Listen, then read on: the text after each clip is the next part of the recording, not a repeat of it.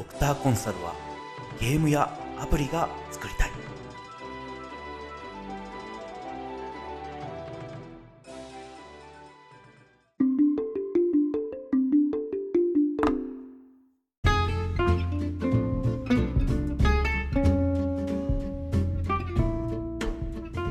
ハローニューワールド。皆さんこんにちは。ドクターコンサルはゲームやアプリが作りたい。プレゼンターのロックです。この番組はビジネスコンサルタント兼企業経営者としての経験から日々のビジネスなどでちょっとした役に立つ Tips やノウハウを配信していきます。アプデートヨセフそれでは楽しんでいきましょう。はい、えー、今回で記念すべき第10回目の収録となります。まあ、えー、10回目ということで結構ここまでが大変だったような気がするんですけども、まあ少しずつですね、回数を重ねていくことによって経験値も溜まっていくと信じていますので、えー、焦らずにですね、収録続けていきたいなと思っています。まあ、あのー、たまになんですけども、プレゼンテーションを褒めていただく機会なんかもありまして、まあ、そういった場合にですね、プレゼンテーション、うん、自分もこう練習してるんですけど、なかなかうまくできないんですよね、だとか、あの、プレゼンどうしたらもっとうまくできるようになりますか？っていうような質問をいただくことがあったりするんですけども、あのまあ、毎回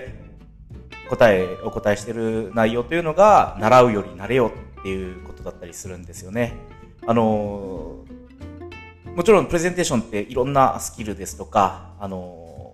まあ、言ってはなんですけども、テクニックみたいな、小手先のテクニックみたいなのもあったりするんですね。で、えー、ただ、あの、一番僕が大事なことっていうのは、あの、場数を踏むことだと思っています。プレゼンテーションに限らずだと思うんですけども、まあ、特にですね、人前で何かやるっていうことを、あの、する場合にはですね、あの、もうとにかく場数をこなすっていうこと、えー、量を質に転化するっていうまで量をこなすことですね、そういったことが大事なんではないかなと思っていまして、まあ、僕もですね、プレゼンテーションが最初からうまかったわけではなくて、えー何回も失敗したこともありましたし、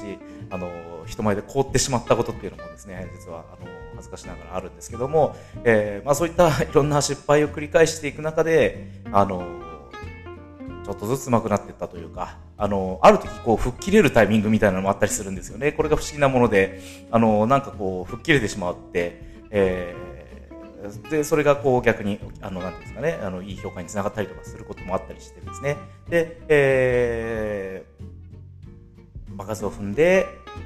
ちょっとずつこう自分のスタイルみたいなのを確立するっていうことが大事なんではないかなと思ったりします。まああの偉そうに言ったレベルではないんですけどもあの僕自身もまだまだ頑張らなくちゃなと思ってる感じです。さあ、えー、それでは、えー、と今回はですね、あのー、第10回目なんですけども、えー、雑談会ということで、えー、撮っていきたいと思っています。それでは本編いきましょう。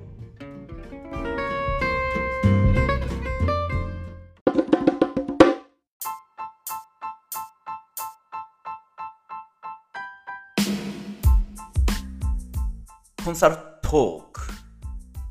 はい。今回のテーマはゲームを作りたいということについて話をしていきたいと思っています。このラジオ番組のタイトルでもあるドクターコンサルはゲームやアプリを作りたいということで、まあ、あのゲームを作りたいというところから、このラジオが出発した、まあ理由みたいなものをちょっと説明してみたいと思っています。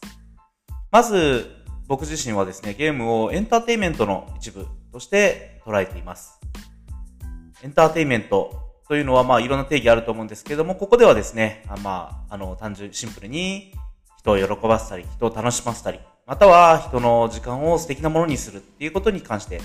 エンターテイメントという定義で話をしていきたいと思っています。で、えっ、ー、と、まあ、僕自身の中でですね、えっ、ー、と、エンターテイメントやりたい、エンターテイメント作りたいっていうのが思いとして湧き上がってきたんですね。まあ、これはあの論理的というよりは自分の内発的な、なんか感情的なものでですね、ある時、それをパッと強く思ってしまったんですね。で、えー、その、それで向かう先が、そうだ、ゲームを作ろうということになったという次第です。で、えー、こんな、あの、そのエンターテインメントやりたいなと思った理由みたいなものはただですね、あるような気がしています。まあ、あの、日々のビジネスですとか、まあ、いろんなことの、あの、人々とのですね、関わりの中で、僕自身がですね、そういうエンターテインメントやりたいなと思わされたことっていうのがあったなと、今考えると思うんですね。で、まあ、それ、あの、大きく3つあるんですけども、1つ目が、えー、環境問題になります。これはあの、どっかの段階でまた話ができたらなと思うんですけども、僕自身もある、まあ、環境問題、あるいはその環境問題から発生するいろんな社会の問題に今取り組んでいることがありまして、で、まあそういったことを考えていったときに、エンターテイメントっていうのがあったっていうのが一つ目ですね。で、二つ目が、えー、新型コロナウイルスによる緊急事態宣言でした。まああの、この緊急事態宣言特に発令されて以降ですね、僕自身も周りのあのビジネス環境も含めて周りの環境が激減してしまい、まあやってたこともあの、やめざるを得なくなってしまったっていうこともあったんですけども、あの、そしてまたですね、周りの、僕の周りの方々で、まあ、この、緊急事態宣言以降ですね、非常に大変な思いをされたっていう方を、方々を多く見てきて、で、まあ、あとは家から単純にですね、出られなくなったとか、外になかなか行きづらくなったっていうこともありました。で、まあそういった、あのー、いろんな厳しい環境を見てた中で、やっぱこう人を楽しませるっていうことは最強のことだなっていうふうに感じるようになったんですね。そして三つ目が、えー、今も続いておりますロシア・ウクライナ戦争になります。あのー、まあ、随分昔からですね、僕も、あのー、国際関係のことっていうのは、あのー、興味がありまして、で、えー、このロシア・ウクライナ戦争もですね、あのまあ、もちろん世界的な意味で、大きな事象になってますけども、結構多くの部分でですね、このロシア・ウクライナ戦争に、えー、端を発したいろんな、えー、波及的な効果ですね。で、それが、あの、私たちの環境ですとか、あの、私たちの経済状況ですとか、そういったものにもすごい繋がってる。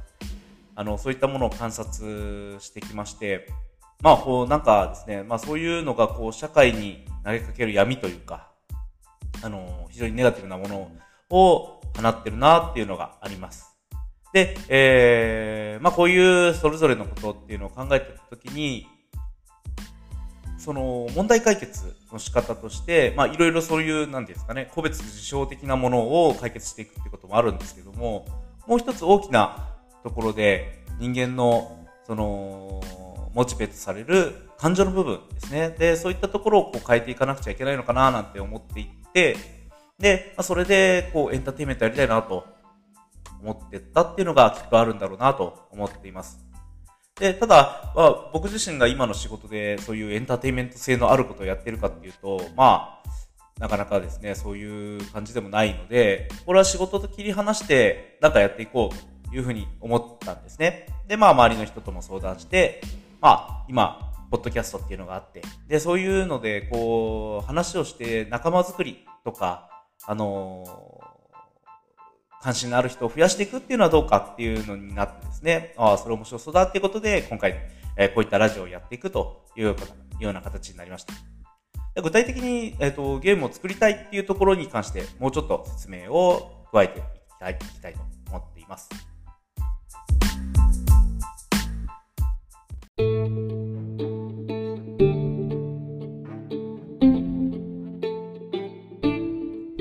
れではここからは、なぜゲームなのか、なぜゲームを作りたいのかっていうようなところの話をしていきたいなと思っています。えっ、ー、と、まあ、僕自身もゲームがすごい好きで、まあ、それがまず出発点であったっていうのは、あの、これは当たり前のことなんですけども、で、あの、ゲームが持っているエネルギー、力っていうのをもっとこう、いろんなところで役に立たせられることができるんじゃないかというふうなことを考えたのが始まりです。まあ大きななんていうんですかね、あの、ビジョンっていうか、そういったものを提示すると、あの、ゲームを通してですね、時代とか社会っていうのをアップデートするっていうことができるんじゃないかなと僕は今考え始めてるっていうところにあります。うんと、まあ先ほど環境問題ですとか、新型コロナウイルスによるいろんな影響ですとか、あるいはロシア・ウクライナ戦争っていう話を、あの、してきましたけども、こういったあの問題をですね、あの観察していったときに、一人の人が解決できることって、本当に限られてるなと思うんですね。で、じゃあどうすればいいかっていうと、やはりですね、その社会全体、あるいは、え人の、いろんな人のですね、協力を得て、少しでも良い方に、良い方向に問題を解決していくっていう、こういうことが求められるんじゃないかなと思うんですね。で、あのー、そういった時にゲームってすごいなって素直に思うんです。特にあのオンラインゲームが登場して以降ですね。あの、まあ、もちろん、あの、負のメリットな、あ負のデメリットなんかも、デメリットなんかもあるとは思うんですけども、あの、ゲームっていうのはですね、誰に頼まれたわけでもなく、多くの人たちが自発的に自分から進んでゲームをやり始めて、で、まあ、課金したりですとか、お金を使ったりとかっていうのも喜んでやってる。で、あのー、こういうあのゲーム、いろんなゲームありますけども、まあ、ゲームやってる人たちが世代を通して同時的にですね、しかもポジティブに参加し、できてる。こういう仕組みってすごいなと、シンプルに思うんですね。そのゲームをやってる人たちの生まれた場所、あるいは環境、住環境ですね、住環境、あるいは政治的な思想であったりだとか、身体的な特徴であったりだとか、あのまあ、性別であったりだとか、そういったものを、まあ、ある意味乗り越えてですね、ゲームっていうのは一つの世界、世界観をですね、共有できてる。で、こういうことって本当にすごいなと思うんですね。なんかこう、あの、そういったゲームの凄さみたいなことってもっと他のことにもですね応用できるんじゃないかななんていうふうに考えていたりしますで一方でちょっと話が飛んでしまうんですけども、あのー、僕自身もちょっと関わってはいるんですが、あのー、今 e ラーニングっていう世界がどんどん広がっているっていうことがあったりします e ラーニングっていうのは、まあ、インターネットを介して様々なですね学習であるとか教育であるとかそういったことをやっていくというようなことになります。で、えー、もちろんですね、あの、小学生だとか中学生を対象にした学習教材なんかも、あの、コロナを契機にですね、爆発的に、あの、今、成長していますし、えそれ以外もですね、教育っていう部分で言うと、例えばあの会社の、えー、社内研修であるとか、あるいは、えー、資格を取得する際の様々なですね、レクチャー、そういったものも今、どんどんどんどん e ラーニングの世界がですね、あの広がっていってるんですね。で、えー、この e ラーニングですね、あのー、技術的にも今、ものすごい進化していて、で、中にはですね、あの、ゲーム性を持ったものっていうのも、どんどんどんどん実は広がっているんですね。まあ、こんな、あの、話もいつかどっかでできたらな、なんて思ってるんですけども、とにかくこの e ラーニングっていうのは、本当に、あの、面白い世界になってきてるんですね。で、えっ、ー、と、今僕自身が考えていることは、こういう e ラーニングのノウハウですとか、あの、やり方ですね。で、そういったものも、こう、ゲームの中にどんどん取り入れてって、新しいゲームっていうのが作れないかななんていうふうに思っています。えー、っと、まあ、先ほどの話をまとめると、えー、今様々なこう、問題、いろんな社会問題だとか社会課題があった時に、それをたくさんの人が同時です、同時にですね、しかもポジティブに参加して、何かこう、一緒にやっていくっていうようなことが必要で、で、そういった時にゲームっていう、あの、解決方法の一つになり得るよねっていう、まず一つの思いがあります。で、え一方、もう一方で、え e ラーニングっていうのが今どんどんどんどん出てきていて、えー、人々の教育であるとか、あるいは教養ですね。あそういったものを身につけるのに、えー、役に立つツールだとか、ノウハウっていうのがどんどん出てきている。で、こういうのを結びつけて、えー、何かゲームを作って、それが結果的にですね、時代とか社会をアップデートするようなことにつながるんじゃないかなというふうに考えているんですね。で、えー、まあ、そういうゲームを作ってみたいというようなことを考えるように至りました。まあ、で、あのではですね、どういうゲームを作るのかっていうのは、またですね、それは、あの、おいおい、こう、ちょっと話をしていきたいなと思ってるんですけども、自分の中にも結構いろいろアイディアがあって、あしかもですね、そういう領域にまだゲームが広がってないっていうことがあったりします。まあ、あのー、おいおいですね、そういうのも含めてお話をしていって、あの仲間を募っていけたらななんて思っていたりします。まあ、今日はここぐらいまでですね、まあ、雑談会ゲームを作りたい。あの、その、とにかくゲームを作りたいのはなんでなのか。ちょっと、えー、まあ、感情的なところも、あの、なんですかね、内発的に、あの、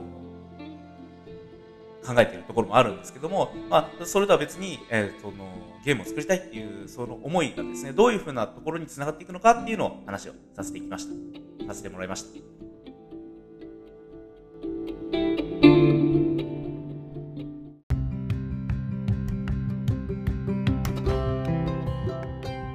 さて本日の番組内容はいかがだったでしょうか？ちょっとでも皆さんのビジネスに役立ったり、ほっと思える発見があったのなら幸いです。このラジオ番組は、プレゼンターのロックが、ほとんどノウハウや経験もないのに、ゲームをアプリを作ってみたいと思ったことから始まっています。このラジオを聞いて、ファンやサポーターになってくれる人を増やすためです。もしドクターコンサルのゲームやアプリをやってみたい、作るのを応援したいという方がいらっしゃいましたら、ぜひコミュニティメンバーとしてご支援いただけると幸いです。詳細は概要欄からホームページをご覧ください。最近、あの、ツイッターの方も開設しましたので、こちらの方もフォローお願いします。また、えー、ポッドキャストを聞いている方、えー、方々、あのー、はですね、この番組のフォローするボタンを押して、フォローや高評価いただけると大変励みになります。それではまたお会いしましょう。See you again soon.